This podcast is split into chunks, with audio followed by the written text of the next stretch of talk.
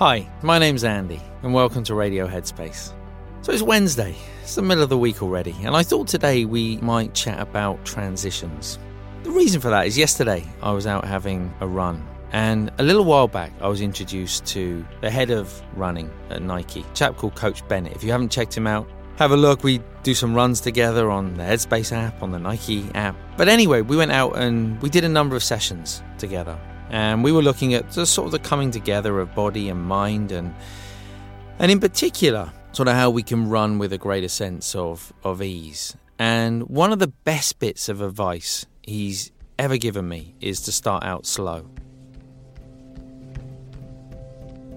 By the way, if you're not a runner, this isn't all going to be about running today. This is going to be sort of much broader than that. But, you know, if I think about running, I'd run out at the pace that I wanted to set for the whole run. And within minutes, I'd be exhausted. It was almost like my body hadn't quite had time to warm up, my mind wasn't quite in that place. This advice to sort of start slow, as I went out and ran yesterday, I, my body really took a long time to, to get going. And I just kept that in mind. It's like, okay, it doesn't matter, just start slow. And it actually took about 15, 20 minutes for my body even to really feel like it was kind of up and running and, and ready to perform.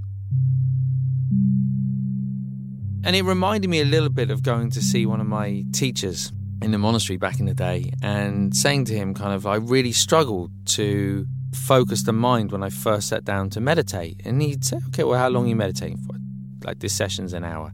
And he'd be like, Okay, the first 15 minutes doesn't even matter. Like, don't even think about it. He said, That's just about sort of settling in and getting comfortable. Don't give it too much thought. And the same applied when we moved on from the monastery to doing retreat. And I remember going into uh, like a one year retreat. The advice was very similar. It was kind of like, well, the first three months, don't worry too much about what's going on. Don't try and judge it in any way. You know, allow things to sort of settle in and, and get comfortable. And I think so often in life, we jump into things expecting a result immediately and not really respecting that period of transition.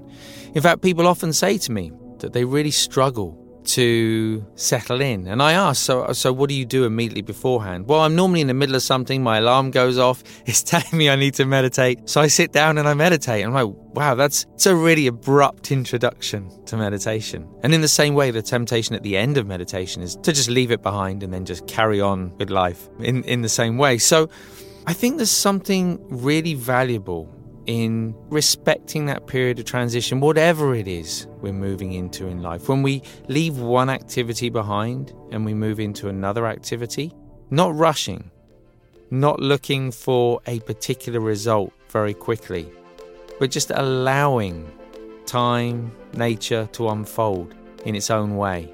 It takes a little bit of patience, but the mind feels softer the body feels more relaxed, and generally speaking, we enjoy things that much more. Just a thought to take into the day today. Thanks for listening, and I look forward to seeing you back here tomorrow.